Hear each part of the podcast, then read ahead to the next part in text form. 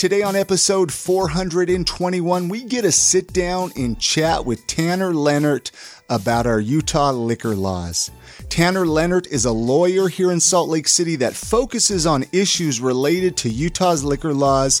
So as you as you probably already know, it was a lot of fun to get Tanner in our podcast studio have her share some of her stories, what got her into, uh, what got her interested to become a lawyer, and why she focuses on on the liquor laws here in Utah. So it's a really good conversation. We're going to get into that here in just a moment, but let's introduce ourselves.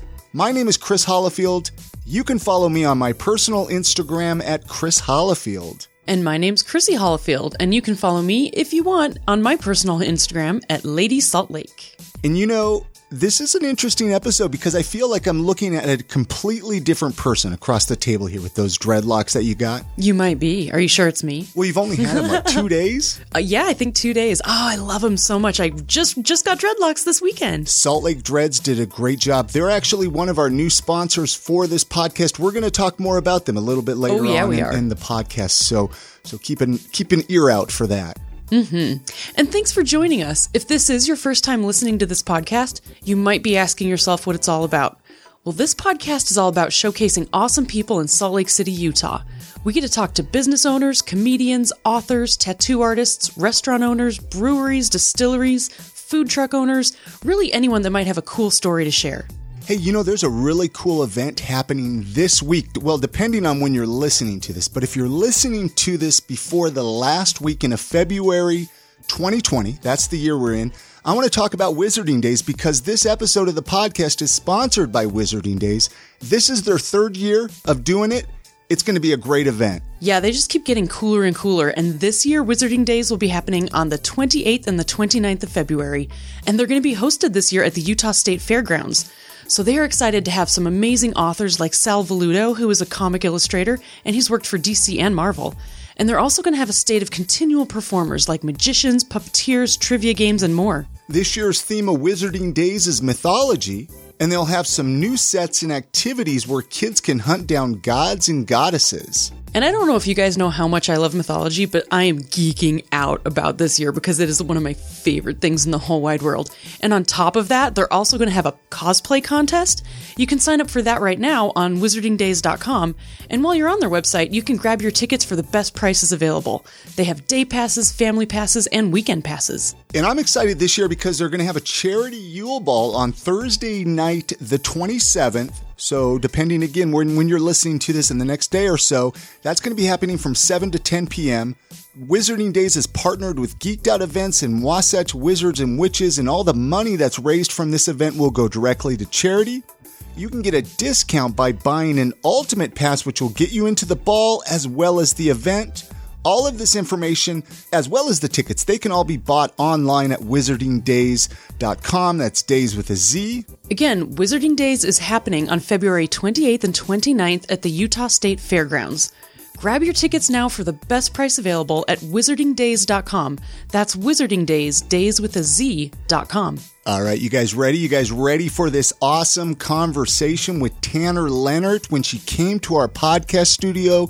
And we got to pick her brain about Utah's liquor laws. It's, it's a really good conversation. Thank you so much for listening. Enjoy. Can we talk about this DABC Yeah, hearing sure. that you were doing earlier? I mean, we, I like to even find out where in. people are from and stuff, but let's jump even there because I mean, if he can edit things, then we can do whatever we want. Pretty Just much. Make, make make it harder. You for and me, we're allowed to do whatever we want. It's his problem later, right? it's, Yeah, it's- like it. It's my, it's my problem later. What is a DABC hearing? So the last Tuesday of every month, the DABC Commission meets. Um, by law, these seven people cannot be in a room together unless it is a public hearing. Um, and the last Tuesday of every month is when all licenses are awarded or taken away. It's uh, the hearing that happens once a month. Other states that are control states, they may have this may happen on a rolling basis. Um, it may happen once a week or whatever. Here in Utah, it's once a month. Um, the DABC has any action items such as approving the renewals of of your license. Every license has to be renewed annually, and there's different ones every month. Like September, it's the restaurant licenses, and then this month we had the reminder of all of the beer only licenses and um, you know hotel licenses are in october. Those have to be approved by the commission. Uh, the commissioners are all appointed by the governor. And um, so today there's a hearing it happens every every month. I usually very much like to not have to talk at the hearings. With my job i like to have everything taken care of before the hearing. Um, I'll have clients on the agenda, but nobody ever knows it except for the clients and me. Um, and then the I just want this DABC staff, those are the compliance officers, to recommend approval of whatever's on the agenda.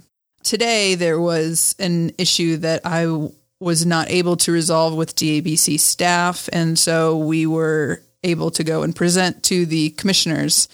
And it was very interesting day because I think all of them agreed with me on my point, but they refused to make a vote on it. So they're kicking it down the road a little bit while the legislature is in session. Oh man! Now, is this type of uh, situation? Uh, this doesn't go on in other states, right? This is kind of a Utah thing. All the you got to meet with the DABC, and then you got to meet with this person. And, no, actually, there are 16 other states that are control states that have a state run alcoholic sales program. Okay. Um, there used to be 18 and uh, Washington about five, I think it was about five years ago, stopped being a control state.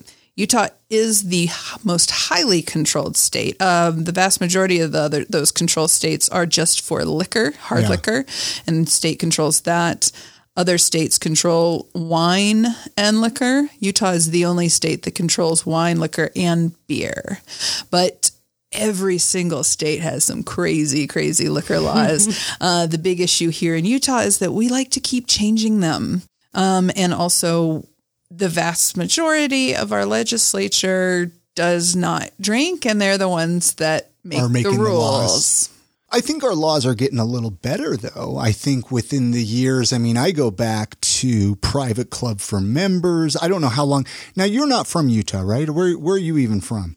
I was born in Alabama. Okay. Talk about some crazy liquor laws down there. Really? Um, and yes, uh, Utah had its homebrewing laws before Alabama did. So yeah, we've been able to homebrew here well, longer. And, and that's why I was curious where you were from and how long you've lived here and how much of the liquor laws you've seen progress and, oh. and change through the years. Goodness. So I um I haven't lived in Alabama a long time. My husband and I got married um, and lived up in Montana for a few years before coming down to Salt Lake City for grad school. So I went to the U for law school and I graduated in 2011. Okay, so you've been here for a minute. Yes. You've been here.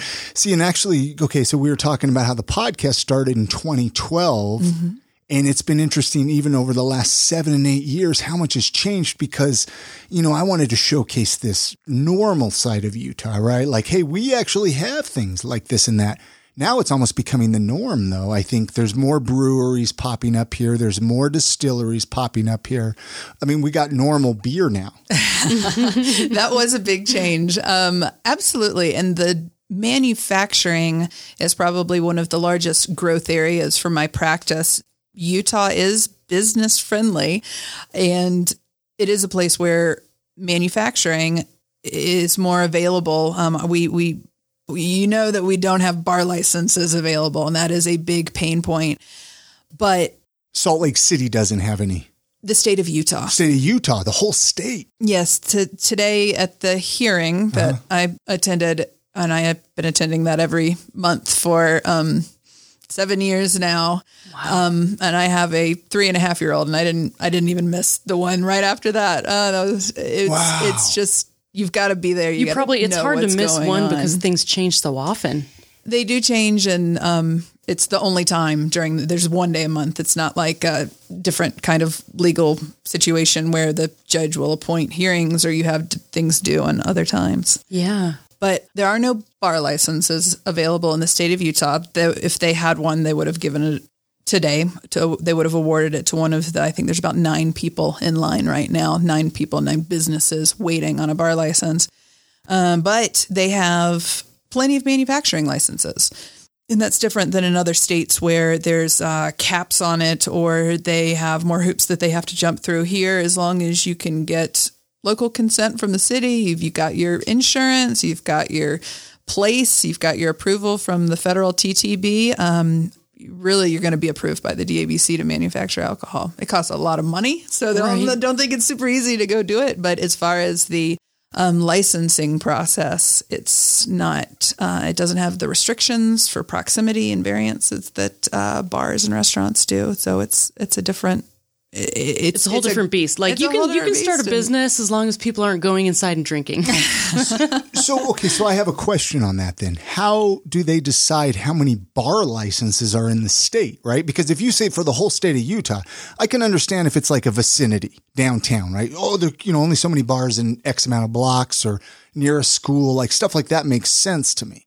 But what if somebody wants to open up a bar in the middle of a field? You're gonna they're, they're gonna say sorry, no bar licenses. So it is by population. It's in the statute. It's in the Utah code okay. that says the commission will not award more than one license per X amount of people. I can't think of the number off the okay. top of my head, but it's several thousand. When the state does something like that, where they make a law that says you can only have one per this many, cities can restrict that further. So, for instance, Washington City, down way down south, yeah. um, they have a city code that prevents more than one bar per. I believe it's tw- it's either twenty or thirty thousand people, and their population's about 28,000 people. So they only have one and we got to wait. Uh, we're waiting for, you know, next census to see has has it grown enough oh to where gosh. they're going to allow for another bar license? And that's their city code, and they're allowed to do that to be more restrictive. What they can't do is loosen it up and say that well we're just going to give away because you have to you have, you have to, to, have get state, state approval first approval exactly wow. so the way that we would um, loosen up and get more bar licenses in utah would be to just change that x number or one bar license for every x amount of people do you ever see them getting rid of that or is that a hard thing for you to say well, I mean, it's just a, your thoughts, your thoughts on it. It's I don't I see them loosening it up. I see them, you know, they they changed it for restaurant licenses in I believe it was 2012. Um, we had a real big backlog just on restaurant licenses. Now, the difference between restaurant and bar is restaurant, you have to get 70% of your revenue from food sales, and you have to also be seated if you're going to have a drink. Um, you can't, you know, stand up and toast or do anything like that. You got to have your bums and seats. Yeah. And um, they loosened it up for restaurants. Um, there were some, you know, big chains wanting to come in, and that's just, you know, hundreds of people of employees. Like when things. Dave and Buster's came in, that was huge. They were wanting to come in, and yeah. um, so this was this was back in 2012, and the legislature changed the amount of the number of licenses, restaurant licenses available. Now, when they did that, the um, quid pro quo was that they also increased the number of SBI, State Bureau of Investigation officers who are dedicated to doing undercover stings and um, policing the uh, licenses. But but we got them, and now there's there's always just due to population growth and that there's always about 40 available. Like we don't have a we, we we don't have any crunch on restaurant licenses available. To back up just a little bit, why did you even want to specialize in liquor? like why did you choose this as your specialty? Well, when I got out of law school, I went and did um, just regular litigation at uh, at a there you, represent the insurance company so if you know you get in a wreck or if there's an issue and you're you're the you're the lawyer and um, that's why you pay on your insurance so that you have somebody to defend you. And it's just it's it's tough. It's you know being uh, always death and destruction. You're dealing with people on their worst day.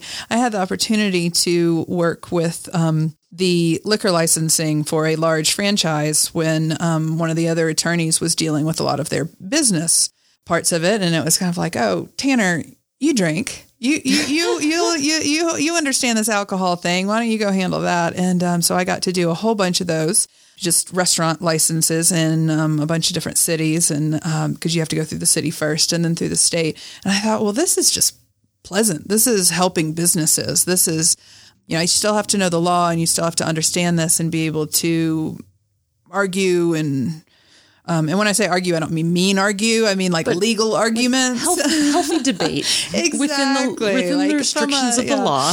and understanding um, context and statutory interpretation. And so, I mean, that was the very beginning of my practice. And so I had always made it a goal to make it more and more of my practice and uh, was able to really carve out a niche. And now it is 99% of what I do.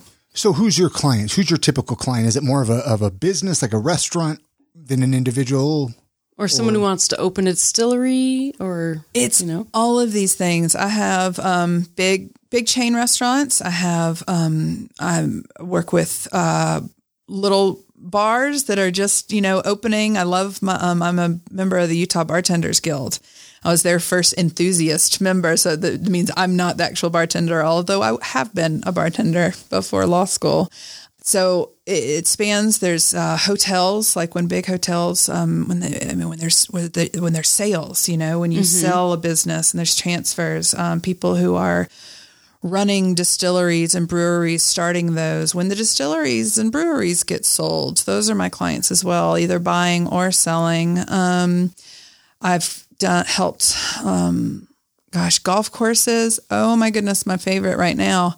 Retirement community. what? Yeah. Okay, I never thought about What they, that. they want to just be drinking in their, in their, in their, in When their- I retire, that's all I want to do too. So exactly. well, just uh, you know, I mean, that's the how retirement communities now are not just the old folks' home. It's it's places that have that you know they want to be an entire community, and so they have a restaurant, and um, they want to be able, you know, how can we cater to um, the expectations that people have coming in from out of state. We want them to come here to Utah and retire and live in this community. And um, especially when it's people who, a lot of times, my clients on big projects like that, they're from out of state. And so they may have dealt with the liquor laws in other places, but they recognize the need for local hands-on uh, advice and so that's where i come in so the answer is yes big corporations huge ones and people opening up their first ever business do you help many people like DUIs and stuff, or is that is that a whole different type of?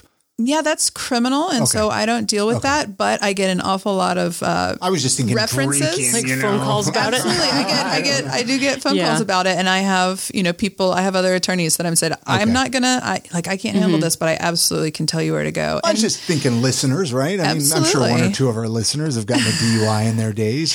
It's unfortunate, and that is something that I deal with from the business standpoint because if you have two or more DUIs in the past five years, you cannot be a manager of any bar or restaurant, Oh, and wow. ownership as well. You're not allowed to. Is that normal? Is that a Utah thing, or is that kind of all like? Are there, or do you even know? it's it's something that can come up in other states. Okay. Um, and we used to be way more strict about it. it. wasn't just DUIs; it's also crimes of moral turpitude. Isn't that a great phrase? What exactly does that mean? That is something that I get to argue, uh, have a healthy debate over what It sounds like it's like an 1800s type law. It really is a holdover from some archaic language. Um, things like the drug driving. That's that's something that, but that's actually the DUIs are specifically outlined as something else in statute. Um, anything that has to do with trust and character. So embezzling money would be considered a crime of moral turpitude. I'm on but- board. That's fair. I'm with. I'm on board with that one. Um, but then uh, there are other things that are not crimes of moral turpitude that would be, you know, if you got arrested at a peaceful protest or something like that, that would probably not be a crime of moral turpitude, even though it's an arrest. But could it be argued both ways? Like, would it? If you possible? maybe resisted arrest and there were, you know, other, ex- you know, it, it piling on, um, then perhaps. But Yeah. you're really getting into specifics that you're just kind of like, well, I don't know Yeah. about that I- one. and I- but this- it's an interesting phrase. This isn't it? kind of makes me think of. I know it's very random, but Utah still has some really strange laws in place. And I wish I could recollect all of them off the top of my head, but I know there are like at least 10 that are like, really? Wait, drinking laws or just laws? No, in laws in general, like, well, oh, you can't I know have there's, sex like- in an ambulance. I know Well, that one. Oh, that's one. But there's something about women can't do something without their husband or if if a woman kills someone, her husband gets charged. I don't know. There's a whole bunch of like weird laws. And do they ever accidentally come up during these hearings? Like, or is that kind of does everyone kind of understand? All right, that's a little outdated. Uh, Well, there's some that are outdated and they just haven't, or that they just don't ever get enforced. For instance, there's one that it is a crime to serve alcohol to an interdicted. It's interdicted or interdicted person. I can't remember. Which is what I don't even know what that is. What is that? it's it's just someone who's not allowed to drink um, for whatever reason. But how are you supposed to know?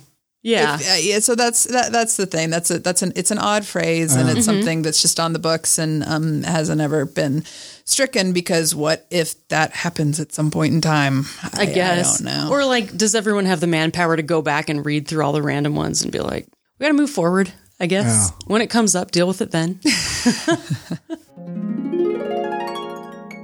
Hey, are you thinking of moving to Salt Lake City? Are you looking at finally getting out of the rent game and finally buying a house of your own? Well, you need to contact our good friend Monique at Market Source Real Estate. She actually helped us find her home that we're recording this podcast in right now. And did you know that for almost 20 years, Market Source Real Estate has been specializing in helping people just like you buy and sell homes in the Sugar House as well as the greater Salt Lake area? Market Source Real Estate has a background of flipping houses and they've owned almost 20 homes themselves, so they really know all the ins and all the outs of older homes if older homes are your thing. And if you're looking to sell your home, Market Source Real Estate specializes in helping sellers update or repair their homes to increase their value and make sellers more money. All right. So if you're looking to move to Salt Lake City or if you're looking to just move across town, contact Monique at Market Source Real Estate. You can find all of her info, all of their info, thinksaltlakecity.com or give her a call, 801 810 6773. And many thanks to Market Source Real Estate for sponsoring this episode of the podcast. So we have a Facebook group that we, we mentioned that we were going to be chatting with you and we got a lot of questions. I probably won't be obviously asking all of them, uh, cause there's a lot I want to ask you too. Uh, but there's a few here that I'm kind of curious, you know, some things and there were kind of some stuff that Chrissy or I probably would have asked anyway. And listener of the show, Brittany, and I'm kind of curious your thoughts on this too. And we are talking about DUIs. Like, what is your thoughts on driving the driving limit reduced to 0.05? Do you think that's good, bad, or is that something you would rather not get into? I know that it hasn't really changed much as far as from what my clients um, and the industry has said. It's kind of a hard. It's answer. kind of a hard answer. Um, I I do know that it it's definitely made me more aware and take more lifts and Ubers, which, which, to me isn't a bad good thing. thing. Yeah. But No, I, I'm I also think that's a great thing. I mean, I'm also very privileged. I am Yeah. a lawyer and I have the spending capacity to spend more on that. Um, so that's that's tough. I do. I was disappointed when it went through that the legislature didn't take the opportunity to use all of that effort to change that law and not strengthen um, our other distracted driving laws. cell phones. The cell phones. that and- one. Because you know, we- that one's you know, rough. people shouldn't be told what they can do while they're driving, right? Isn't that wasn't that the reasoning, right? Like, Well, just that you know that that that when Mothers Against Drunk Driving did not support the .05 bill, they wanted to strengthen. They didn't come out against it, obviously, Right, but they also right. didn't put throw their weight behind it. They wanted the distracted driving laws more Yeah, strengthened. and I think that's and- huge. There's not a lot of attention pay, paid to distracted driving. Yeah, why? sure. Why does Utah hate drinkers so bad? like honestly, like like why do we have to be the state to go to 0.05? And the thing is, is in all fairness, even for listeners, because I get this argument, it's like, well, even if you have one drink, you shouldn't drive, blah blah blah. And it's like, you know, I, I get that, but let's be honest here, people 0.05, you're not drunk. Well, and we don't have neighborhood bars like most Yeah. states. Most states, you can go to your neighborhood too? bar and then walk home. In Utah, you have to you have to drive somewhere to go to a bar. I mean, it's not like they're right next door. All right, this episode of the podcast is brought to you by Salt Lake City Dreadlock Shop. Remember, when you support our awesome sponsors, you're supporting this podcast. So, Salt Lake City Dreadlock Shop's mission is to make Utah cool one dreadlock at a time while offering clean, affordable, and professional experience filled with love and understanding. Are you going to talk about your experience this last Friday? Oh my gosh, I'm so going to talk about my experience. Okay. Before I even like really tell you more about their services and what they do, I had the opportunity to go in there this past Saturday and have Heaven and Missy, two of the, the amazing women who work there, work on my hair for six hours. They gave me some dreadlock extensions. They do this clean crochet method, which is really cool to watch, by the way. And if you feel like you're with your family the whole time, the whole time I was there, I felt appreciated and it, w- we just had great conversation. It was such a fun experience. I was in there for only like 30 minutes. I wanted to take some pictures and they were just laughing. Like I felt like I was already part of like this little club in there and I wasn't even Right? getting any dreadlocks. I know. I mean, I've never really experienced a place like that where everyone who comes through the door is so welcome. And it was just a great, I mean, besides having a blast with them, they also made me look amazing. So I, I got to learn a little bit more about their service. They were telling me a lot of people will go to some salons or some spaces and they'll try to put mud in their hair to create dreadlocks. They'll do like Yeah. wacky, crazy stuff. And, and they really like to educate people and say, you don't need to do that with your hair. It can be a really neat experience that, and, and you can have clean dreadlocks. So they specialize in it with an Asian method called the crochet method, where they back comb and then crochet dreads into place. And John and Heaven, the owners, incredible people. You just got to go even talk to them, say hi. And the coolest thing is they taught me how to take care of my hair too. So if you want to check them out, the best way to get, contact them is to get an appointment. You can text them a picture of your hair, 801-824-8298, and just tell them that you want to come in and talk to them and, and get a, a free consultation. You can tell them what you're looking for, include your name, and they will text you back and you'll have a great experience. They'll help you every step of the way. So visit slcdreads.com, text them at 801-824-8298, or visit them at 1528 South State Street in Salt Lake City.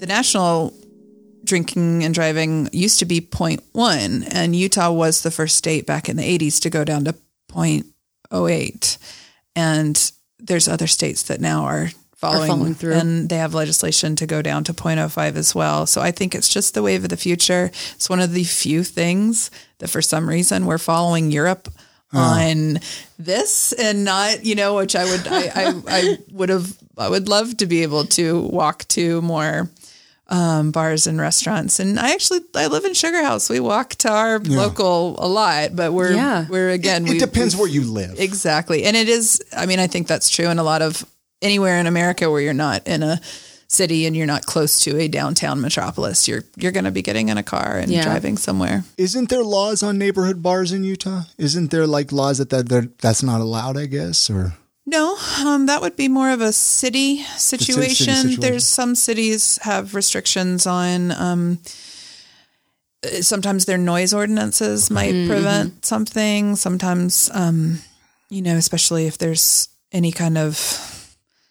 I, I, I don't I don't know like there's not if they have like music playing late at night, Yes, stuff like that. exactly. Yeah. Um, but as far as the when the D- DABC decides who on the list is going to get a bar license, they consider three things. So, I mean, they consider a lot of things, but the top three things they're supposed to consider are um, violation history, if the owners have been clean and good and haven't sold to minors or done anything like that.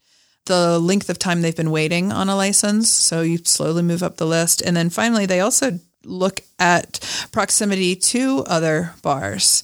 Um, if there is if it's the choice between another bar in Salt Lake City and a bar uh, out in Tooele, um, Yeah. they're pro- the bar in Tooele is probably going to leapfrog over if they can show that there's just less per capita over there. And so, I suppose that part of the law is why maybe you see them more spread out.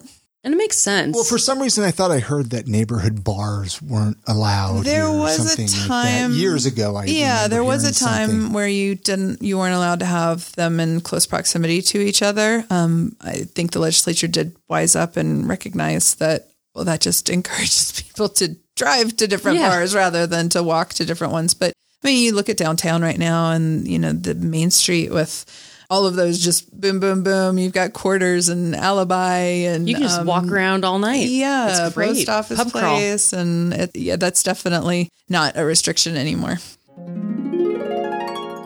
This episode of the podcast is brought to you by Mark Miller Subaru.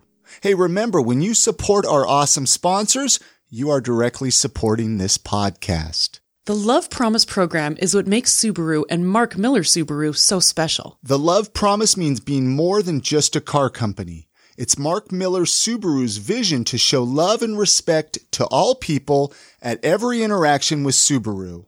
Mark Miller Subaru is dedicated to making the world a better place. Subaru of America actually selected Mark Miller Subaru as the country's 2018 Love Promise Retailer of the Year. That is so rad because it's the most distinguished award Subaru of America awards each year, and they only give it to one Subaru retailer throughout the entire country. Mark Miller Subaru was selected for this award because of Mark Miller Subaru's unique and strategic approach to supporting charitable causes right here in Utah.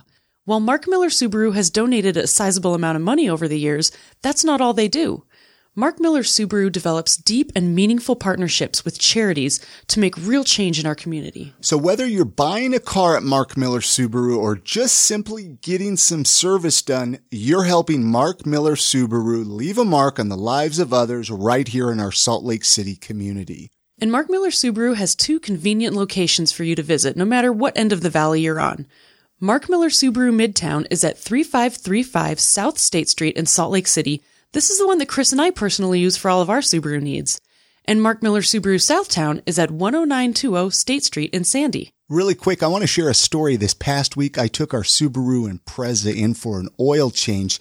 About six hours after I left, I got a text message from Mark Miller Subaru. I know it was automated, but they were just checking up to make sure that their service was great. That's just one of the reasons I Yeah. love Mark Miller Subaru. They do such an amazing job following up and making sure you're always happy and everything's working out great for you. It's so nice to know that they're there. So again, go visit them at their Midtown or Southtown locations. And many thanks again to Mark Miller Subaru for sponsoring this episode of the podcast. Another question here, and I think we were kind of talking about this. I don't know if it was on or off recording, uh, but the listener, uh, listener Matt, uh, he says, I have heard a rumor that there is not a single admitted drinker on the board that oversees liquor licensing. Is this true? No, it's not. Not true, not true. but most of them don't drink. But it sure right? is fun to say, right? I've been in the room with some of them who were also drinking, so I can tell you. Yeah, yeah, that, yeah, yeah. um, That- yeah. Which is good. It's nice to know that it's a little bit balanced. But even then, you're still they don't vote as a block. I've had um, I've had commissioners who are more business friendly, or at least in my opinion, business friendly, who do not drink, and some people who have gone on record as saying, "Oh yes, I'll I'm a social drinker," be just completely um, blocking things for what I think are arbitrary reasons. So I don't think whether somebody drinks or not is a good indication of whether they are a pro bar and restaurant Yeah. um, commissioner on the DABC. Now, I know you don't deal with tourism per se, but you're kind of in the industry and you're at these hearings and whatnot. And maybe you can't answer this, maybe you can. But do you feel our liquor laws hurt our tourism here? I had a meeting with Governor Herbert, and it was a bunch of bunch of people in the room, and and they were talking about that, and he's and you know they were trying to. It was around the 0.05 time, and saying, and we were just saying this is going to hurt, this is going to hurt, and he's like, look at our numbers, they are growing and they are booming, and you're saying they're going to just nod, and they every it, it hasn't stopped, it hasn't hurt us, so I think they could grow more and sure. be bigger and be better. And of course, I always want my clients to be able to be more successful.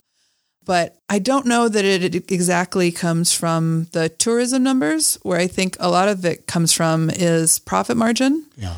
This is kind of the more boring side of it. Um, but I find it fascinating. we have a mandatory markup on alcohol you know, it's 87%. And so when I go to the liquor store and I buy a bottle of wine, I'm paying the same price for that that the restaurant or the bar is because the restaurants and bars don't get to get wholesale deals. Oh, no They're not able to buy in bulk from the, um, you know, direct from the manufacturer. They have to buy it from the state. And so when they mark it up, um, it's not like in other states where they're getting a bigger margin because I think our you know the drinking prices here in Utah are still fairly reasonable when you go to other states they're comparable so that's that's where I think the industry does get hurt Interesting. I didn't realize. Do, all do you ever see that happening where maybe they make a move to allow more of a wholesale price for bars and restaurants? I've never heard of it Huh. Co- because that- well because that blows it's my mind. it's so much money Yeah, it's so yeah. much money um, that the state gets and the general fund gets and it goes to the you know the school lunch funds and it goes to so many things and so anytime you talk about taking a cut of that I All they see is taking a cut out of all the good things they're doing with it, which I mean, I get, so but it's so much money yeah, I, I was looking. I was trying to look for this article here. There's uh, about Wine- the, the, the- wine, the wine of the month thing. Wine of the Month Club. pass. They might let us do it, Have right? you? Have you? right? What do you know about this? It is legislation that I think is partly because of a Supreme Court case that came out in 2019. Uh, it came out. It came up from Tennessee, and it has to do with the freedom of uh, shipments across state lines.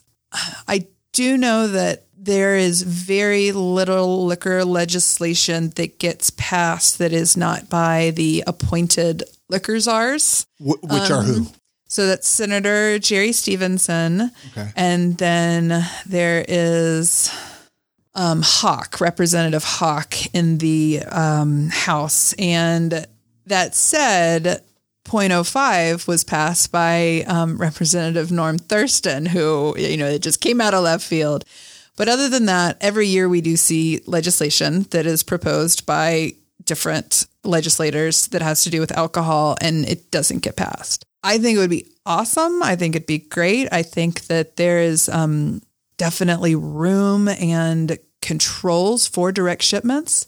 I mean, we can actually buy beer in drive-throughs in Utah. It's legal We can? for Yeah. mhm, gas stations Wow. and I didn't know grocery stores. Like if if the legislature is willing to put that on the books, we should be able to have um, the direct shipment of wine. meal. And they should know if we're mailing wine to ourselves, we're definitely just staying at home with it. like, come on. and that I don't is want to a, move. you know it's part of the, the safety aspect the Mm-hmm. um i mean the commerce clause comes into play but i am cautiously optimistic How is there a safety aspect though with getting a bottle of wine mailed to you? well, you're not driving anywhere. No, but oh, oh, you're saying it's Like, you're not- it you're not going safer. out I was to thinking have the wine. reason they made it illegal is because it wasn't safe. Maybe the mailman would open it up or well something. the reason that it's illegal is what i, what I More of a The- the commerce taxes issue. that- It's the ta it's the fact that all alcohol is supposed to go through the state, Yeah. and so it's supposed That to makes touch a state store before it comes to you. And also, people have concerns about um, minors Yeah. obtaining it. True, that makes sense. That makes sense.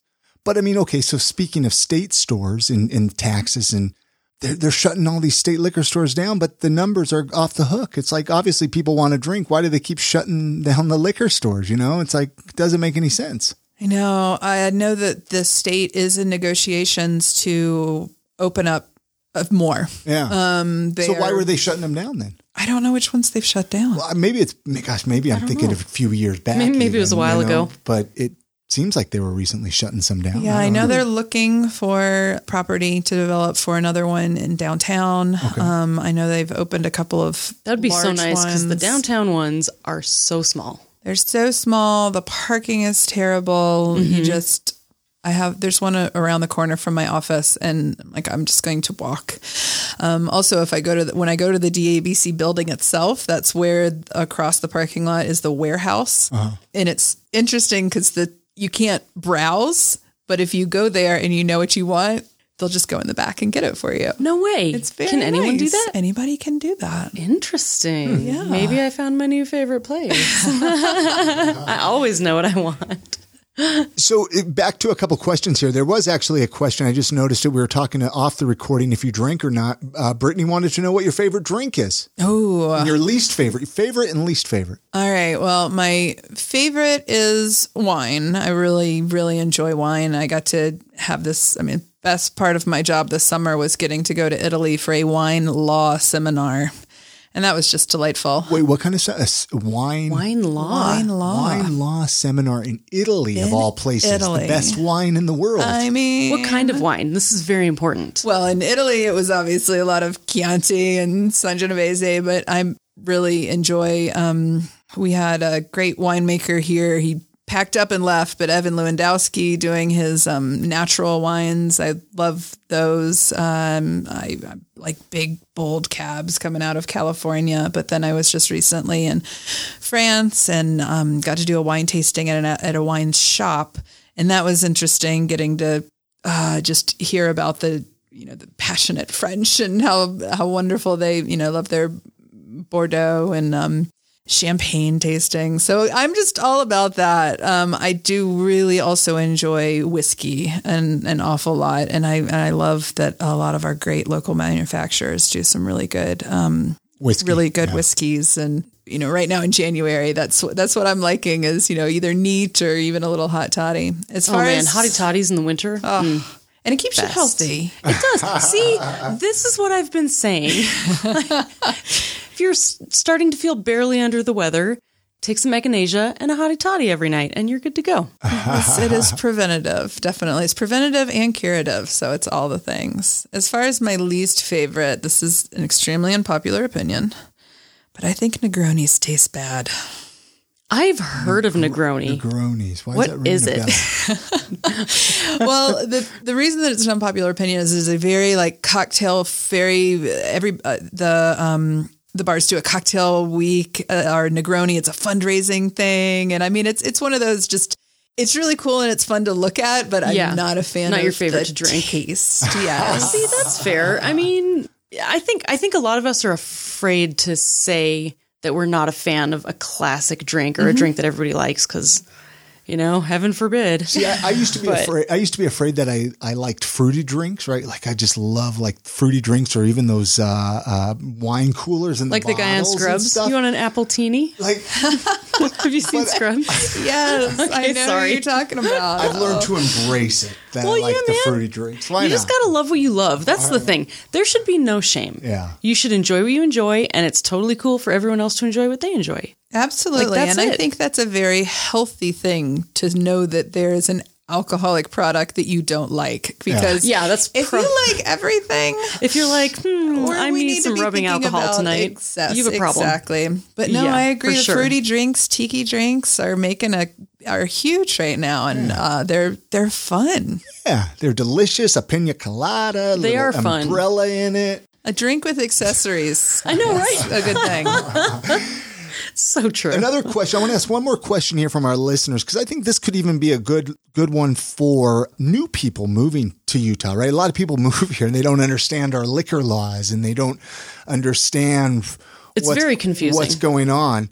But Jim wants to know why do some bars serve you a beer and a shot and others make uh, you drink one before they'll serve you another?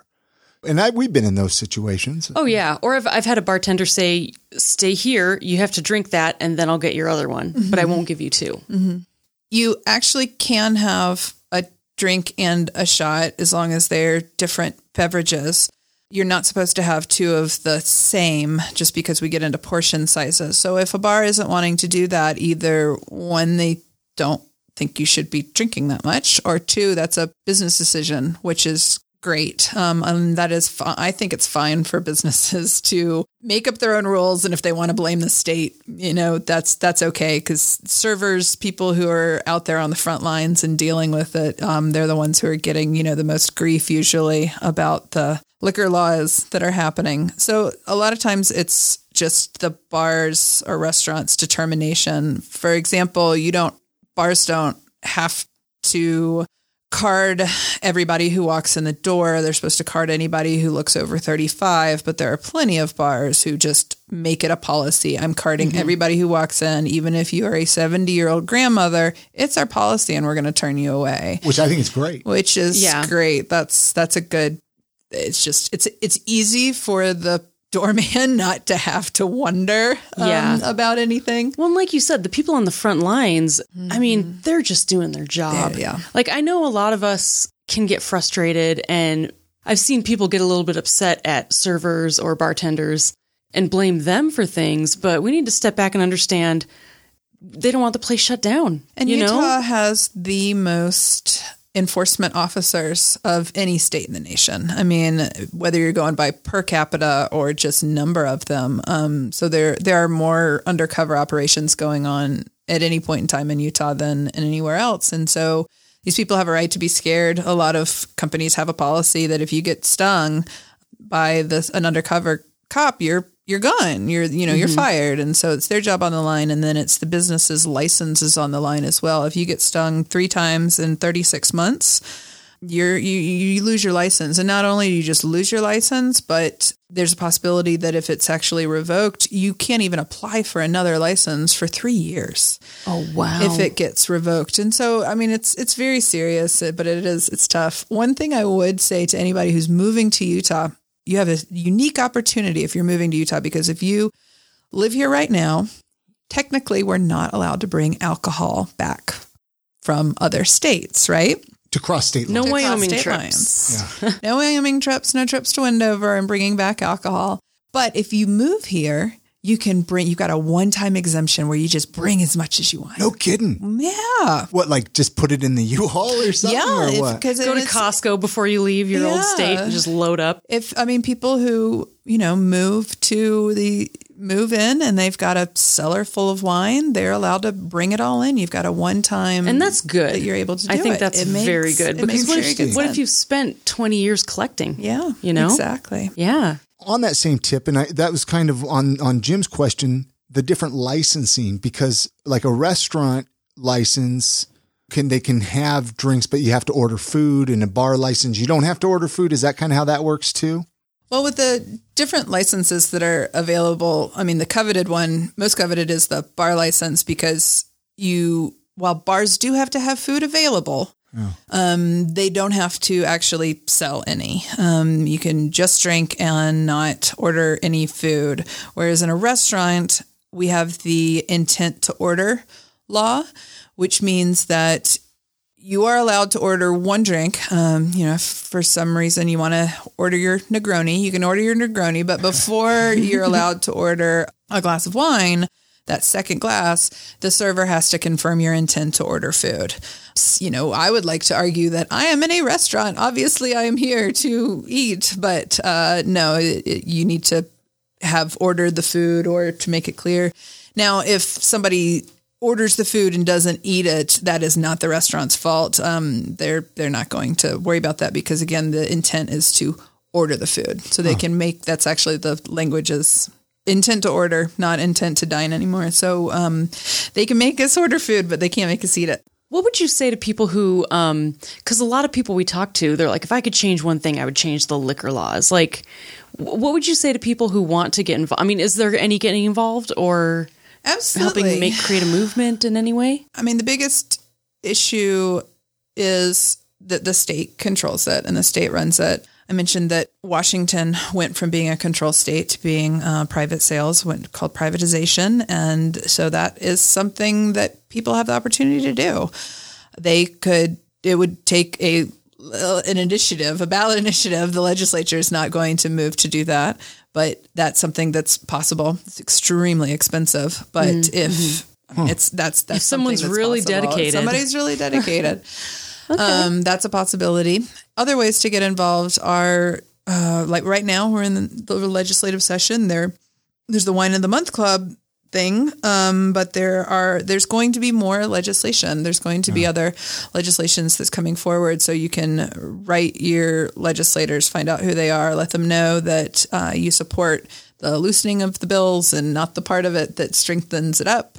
Those, Does that really make a difference? I know I'm I'm totally being devil's advocate, but Yeah, you know, I never write in because I'm like, do they even read them? they even read them. Maybe they do.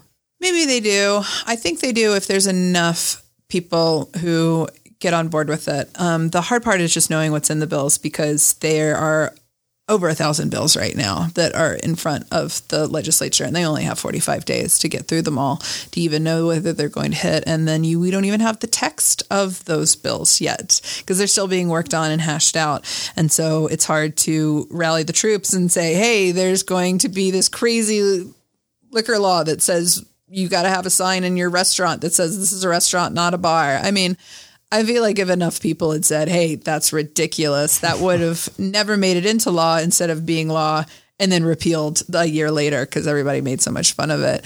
Um, But it makes sense. Like they don't really finalize it quickly enough for it to get out to the people to understand what's happening. you have to really be watching everything. And, Yeah, um, and that's a lot of work. And it, it really is. And so there's, there are some organizations. The Salt Lake Area Restaurant Association is uh, 'cause They really represent represent um, independent restaurant owners and um, smaller businesses, and they have some really good resources to help with things like that. Um, I don't know. I think just understanding maybe that the like we talked about, not giving the servers a hard time, knowing that the DABC is really not as bad, I think, as most people think it is, just because they are way constrained by the laws. So in my mind, it is the legislature that Yeah. makes things difficult for us.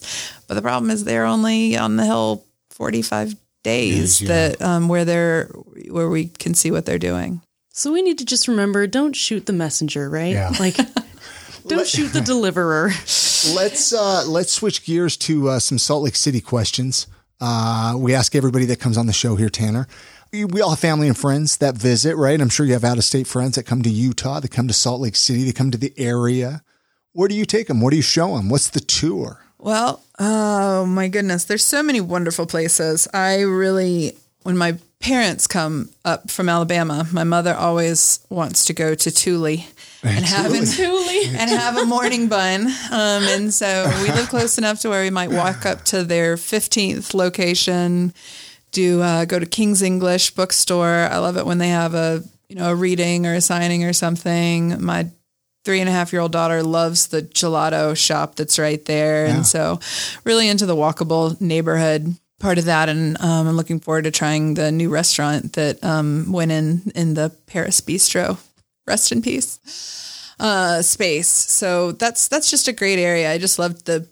Most people don't live somewhere where they can walk and do things Yeah. like that, or most of my friends don't. And so, being able to just say, "Hey, let's walk and go to this great little tiny neighborhood that has all of these things right in one place is awesome. Um, if any of my more active friends come, will you go skiing? That's kind of a big, big thing people like to do out here. Right. Skiing, what's that? What about what about favorite local eating spots? Do you have one or two favorites um, that you like? I really enjoy going to Kyoto. We Okay. um, will call in a pickup order, and by the time we walk there, it's ready. And uh, walk back. My daughter loves Hub and Spoke. Oh yeah, and yeah. uh, getting to have a you know their their ice cream, even if it's just a vanilla ice cream, it's got the sprinkles. It's in the old glass. It's like it's it's really It's just charming. It's just charming. It Yeah. looks like the sundae emoji or something. It totally really- does. I really They're so like fun. that. And if I'm downtown and I've got um, clients in from out of town, we'll walk around the corner to uh, Current. okay, Um, yeah, And that's always that's that's good great. spot too. Yeah. Very cool. What about okay? So here's the big one. What would you change about Utah? What would you change about Salt Lake City? Not liquor laws. The smog. Yeah, yeah, You gotta love it, right? That's oh, that's just pretty much the that's the worst. Just being up, I've got a beautiful view out of my office most days, and when it gets gross, it's just it's just so disturbing. And that's another thing that I really like to blame the legislature for. Now you work out of the same law firm as our friend Leafy Lawyer, which is I'll let where what firm do you work out of now? Christensen and Jensen. Christensen and Jensen. I've been there for years, and they're just they're just great. They've been really encouraging to be able to have, and it's one of the oldest firms in Salt Lake City, and for them to be supportive of alcohol um, laws and uh, the JD's practice Yeah. and the marijuana practice. It's been it's they've they've been great. Now, if somebody wanted to get a hold of you, what would be the easiest way to get a hold of you? Googling me. I mean, Google. Tanner Lenart is a pretty pretty unique name. Fortunately, I'm at UT Liquor Lawyer on Twitter. I'm at Utah Liquor Lawyer on Instagram. Now, if I'm not mistaken, this just popped in my head. Didn't you do like an art piece with uh, with that? This is not a restaurant signs or something. Didn't you do something? I if I'm not, did. what what what was that that, That was- you did? That was so great. So we were talking about that silly law that It just popped We in my had to head. put where, where you where it, you had to have a sign that said this is a restaurant, not a bar, and the legislature did repeal that law, and uh, they did leave up the one that says you have to have a sign that says this is a bar, not a restaurant. Um, when those came down, those were allowed to be taken down on May eighth. I put the word out there and said, "Let me let me compile those." I had a, a friend who uh, put me in touch with an art gallery that wanted to like this sounds like a great thing, and so um, just got to have a solo show at Nox Contemporary Art Gallery downtown, and it was really fun. It was really interesting to see all the different ones um, because as long as you got them approved by the DABC, you didn't have to just have the plain one. Some of them were really worn, some of them had been written on. Um, and some of the DABC commissioners actually came down on opening night, and so uh, that was That's really so cool. cool. The um, the PR guy for the DABC came down, took some pictures, and it was in the DABC's monthly newsletter. So it was it was an interesting way to just bring awareness to some of the laws that I think are just unnecessary. They don't have any value add to keeping anything. I mean, everybody I think has the same agreement, whether you are, you know, in the legislature, if you're in Mothers Against Drunk Driving, if you're a bar owner, nobody wants to have drunk driving and nobody wants to serve minors. Like there is no business model that says we're going to make all our money off 19 year olds. Like Right. that's just not it. Everybody agrees on that. And um, so the, the laws that don't promote safe um, alcoholic consumption and prevent minors from drinking. I think if they don't if they don't do that, if they don't further that, then they most of them are a little unnecessary and could do with some trimming. Did you have anything you wanted to uh, bring up in the recording by chance before Chrissy throws a final question out at everybody that comes through here? But before she does that, I didn't know. I like to open it up, uh, open the microphone up a little bit. If there's anything you want to mention or shout out, I don't know what it would be. Or if, I don't know. Sometimes people have things they want to promote. I don't know. Yeah, thanks for the opportunity. I don't really have anything other than I appreciate the opportunity to be here because that's something that I don't advertise. Yeah. And the chairman of the DABC said today in the open hearing when there was an unfortunate individual that they did not hire an attorney. They sold, they bought a business and it didn't sell their, they didn't buy the license correctly with it. And so it's a restaurant in Draper that's going to not have a liquor license for at least a month, which that can really hurt them. And chairman looked at him and said, we really urge you and everybody in here to remember the liquor laws in Utah are hard and it's behooves you to hire a lawyer and um, get competent legal counsel. So, um, do that. I'm You're available. I am available most of the time. I get to see my clients, work with them, and don't talk to them again um, unless I, you know, come in for a drink. Which you can't give me a free drink, so I won't ask for it. but um, it's we need to do it right. If you do it right, most of the time, it's not hard to run a successful business. It's like do it right, do it once, get it done. there you go. Yeah. that's the that's the hopeful side of things. Well, yeah. it's not always, but it's hopeful. Totally. Totally. Take it away. Well, I guess Chrissy. I'll ask my final question then. If you could leave our listeners with a piece of life advice or a motto that you live by, what would you tell them? I think do well with what you have works often. And I, I use that when I have bad facts in a case and bad law that I have to do. I'm just going to, we're going to do well with what we have. Um, and I do that. I, I live by that when I'm trying to think about what I'm going to make dinner tonight. And I have very little in the fridge, but I'm going to do something, you know, to, love I'm it. Gonna, yeah, I'm going to work with it. Many thanks again to Tanner Lenart for joining us on this episode. All the links that we mentioned in this conversation can be found with this episode's show notes on our website, which can be found at iamsaltlake.com slash 421. As always, that's for episode 421. All right, let's wrap this episode up, but I want to talk about a few things before we leave. You know, we don't talk enough about uh, the importance of subscribing to this podcast and whatever podcast app you listen to this in. Why that's important is because as soon as we release an episode, it will go directly to your RSS feed, they call it, and it will go directly to your phone. You'll get that episode. You won't have to wonder, did they have a new episode out? Well, every episode will go right to your phone. Hey, and that includes Spotify and Pandora. You can find us there as well. And all you got to do is just search I am Salt Lake inside any of those apps, hit that subscribe button, and those episodes will go right to your smartphone. And I gotta say, whenever that happens to me, the, the podcast that I follow, it, the little alert pops up and it's like new episode. I just get so excited. Oh, it's like I, a little treat every week. And I know? know? I know there's people that are excited every week for I Am Salt Lake. Just like me, I'm excited every week they for wake it. up early. There's a new episode in the it's feed. like Christmas. Well, and there's also a couple of ways you can support us. You can head on over to supportsaltlake.com and support these local businesses. These businesses support us. So whenever you support them, you are supporting the podcast, all the great people in Salt Lake. It's just a win-win for everybody. And there's there's like businesses from all different walks of life on there, from like coffee shops to tattoo shops to electricians, Electricians. to dreadlocks. I mean, I love it. I love the variety of supporters that we have. All right, you guys have a great week. It's going to be beautiful. We're getting close to spring. Remember to support the awesome businesses right here in Salt Lake City. Give your mom a call, and we'll see you right here, right here uh, next week on the next episode. And good night, Grammy.